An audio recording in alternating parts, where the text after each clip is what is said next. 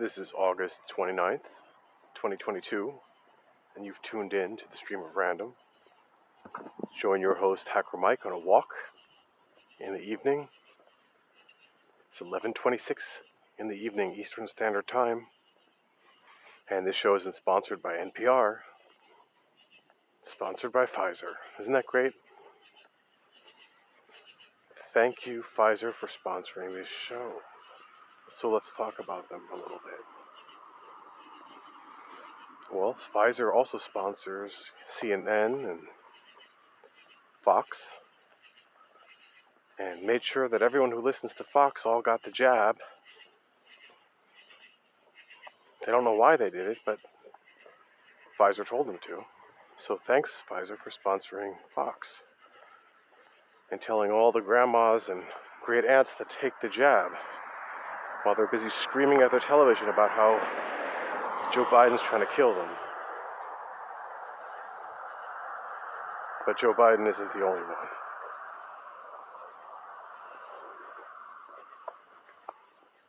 So, now that we got that out of the way, thanks again for sponsoring us, Pfizer. You did a great job. A great job. And people are afraid to go to the hospital because they get killed in the hospital. I know of someone whose father went for an ulcer and they killed him with COVID, or he died of COVID in the uh, in the hospital. It's like we need more bodies. Well, throw them on the stack. We got to get our quota. And we saw that Pfizer pulled in $50 billion, which is a lot of cash, enough to buy yourself some small countries. And don't you think that the elected officials, your wonderful presidents of your small little countries and small states and small municipalities, just passing someone sitting on their porch, don't you think that they also got a small taste of that $50 billion?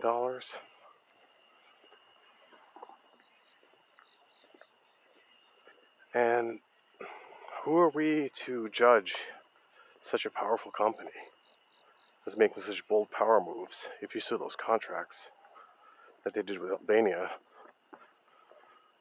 It's just insane. But I didn't even want to talk about this topic. I just thought it would be funny.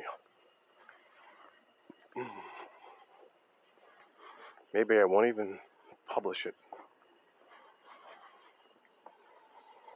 I'm afraid of. Well, maybe I'll just put it on Telegram, on the STR voice channel that you guys can. It's a public channel you can join. That's where I publish some public things. And we have our voice chats. But I really should set up our own website and get off this um, other people's technology and exercise and infrastructure. And hey, I wanted to talk about that. So I'm developing my model of code, and I've been looking at the variance of the offsets of different fields. Like I mentioned before, if you lay out your data linearly, one by one, how far, and when one object references another object, we can know when it was visited on the algorithm. So we'll have a number, a position, when it was visited, and every reference to that object can be given by its position that it was visited at.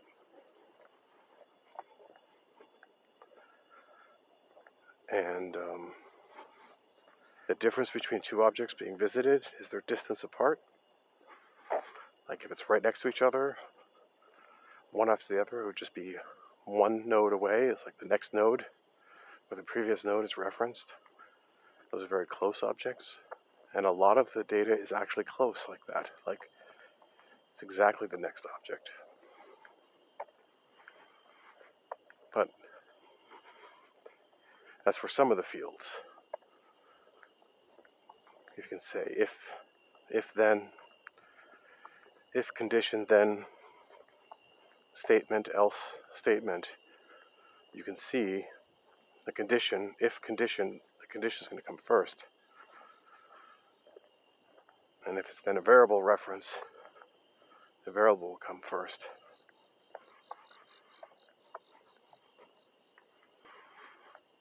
And then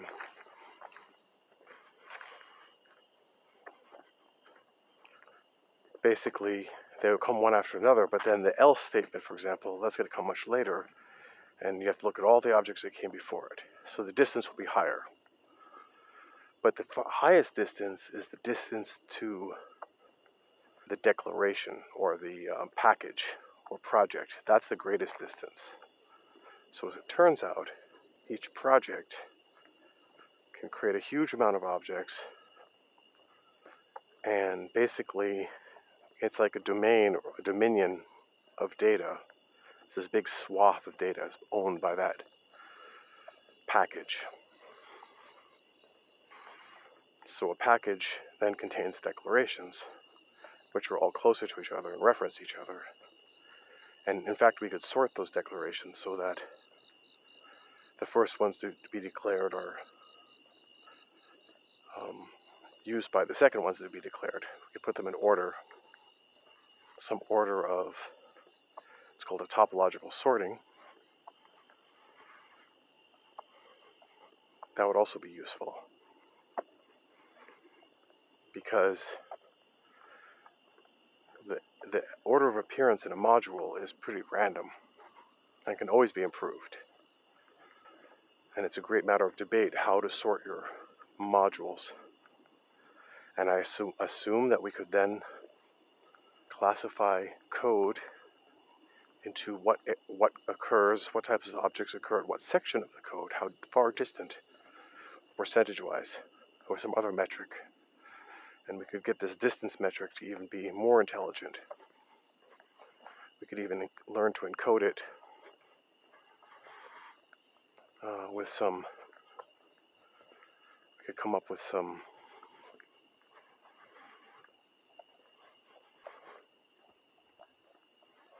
we come up with some terminology or some classes or groups for each of these metrics. And the reason why I'm looking at the declaration and like what, what's inside of a package is because it has the highest variance. So I'm studying the distances and um, I think the, the deletion of an object also has a great variance. There's a couple of different ones that have very long scopes. But the most outer one, most one, appears to be project or context. And that makes the most sense because it has the widest berth. It's like this big bubble. So we could plot these projects as bubbles and maybe even break them down. I can imagine um,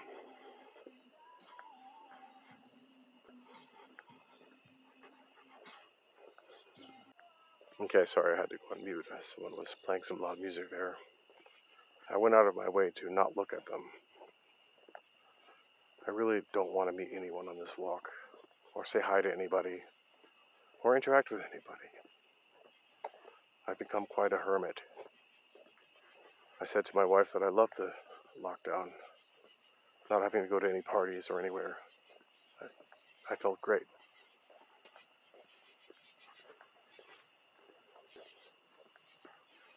I know it's a very hermity thing to say, but that's just how I feel.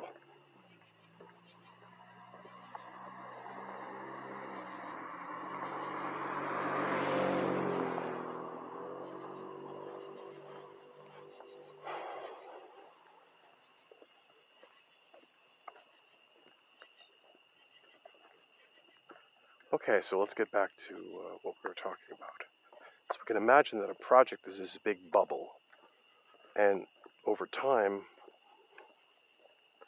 new items are added to it and removed from it. It changes over time. Items are reordered, but there's going to be some stability there in the code. And we can look at the history and these, these great visualizations. You can see the project growing over time, and just in terms of files, But imagine if we could visualize actual changes and things being cut out and moved and added to the trees, and then have that visualized even by an AI. I think that'd be pretty awesome. We could generate some descriptions and feed that to the diffusion program. Now, I've got on my phone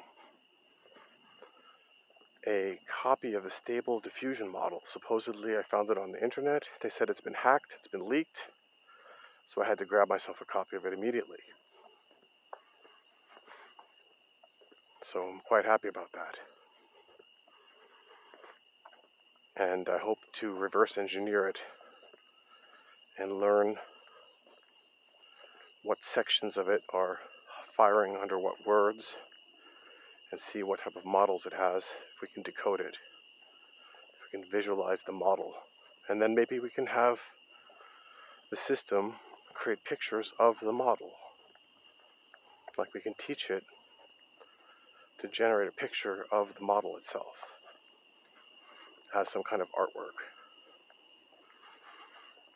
So we can transform the model into a description that would then be fed back into the AI that would generate a picture of the model. And I could take that sentence and I could feed it to the AI right now. So let me tell you what I've been learning about. So system is called the system I've been playing with a lot is called nightcafe.studio. And they recently added in the um, stable diffusion model, which I've been playing with. They, got, they have a couple of different models. And you can sign up there and you can earn credits. I've been playing with that a lot recently. And, um, but I've been using up my credits, so I want to run the model locally. Well, first of all, it's using a language model off the internet. So first I need to um, try and understand the language model is saying. And I should start with that and see what the interface is between language model and picture model, or just hasn't been trained. Maybe it's gotten trained in any case, I want to explore that, that interface. And see if I can reverse engineer what the different parts of the model do document them. So generate me a picture which would serve as an input to highlight and document all the parts of the brain of the model. So basically, we just want to have one model picture that we would present as an input to the AI, and that it would just take standard inputs, or no text at all, or just a simple word like, well, of course, it would have to give us some text as well. But basically, the challenge would be construct a picture which, with text, presented to the AI, it would generate successively models or pictures of its own internal structure, explaining different concepts and how they work, and that this would then be emitted by the uh, AI. So it'd have to like read its own model or understand it somehow.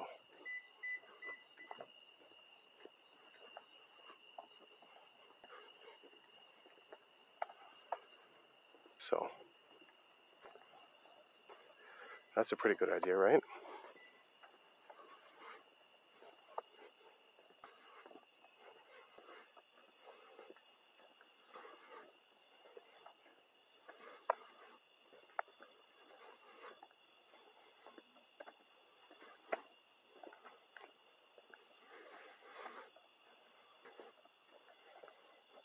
So,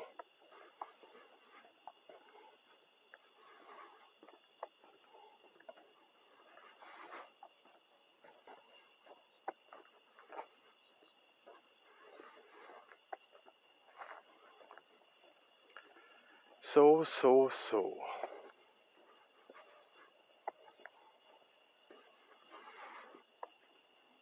Um, long pauses. I've been thinking about work. I'm not going to talk about work.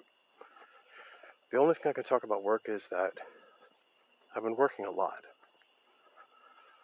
And I hope, well, I think today I made a major milestone and I got praise from the boss and the client, so that's good.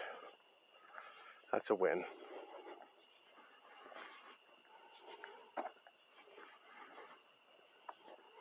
And I have been putting in a lot of hours. And I haven't been going on my walks or doing much of anything.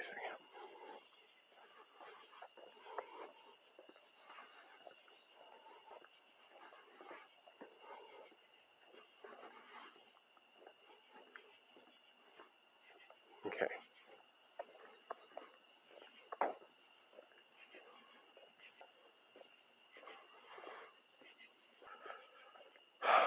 Well, I think we should take a break now. I think I've given out my major idea, and uh, I'm just going to put this out if uh, if if um, Spotify wants to shut me down because I was praising Pfizer. I mean, come on, take it. Take a pill, right? Take some. Uh,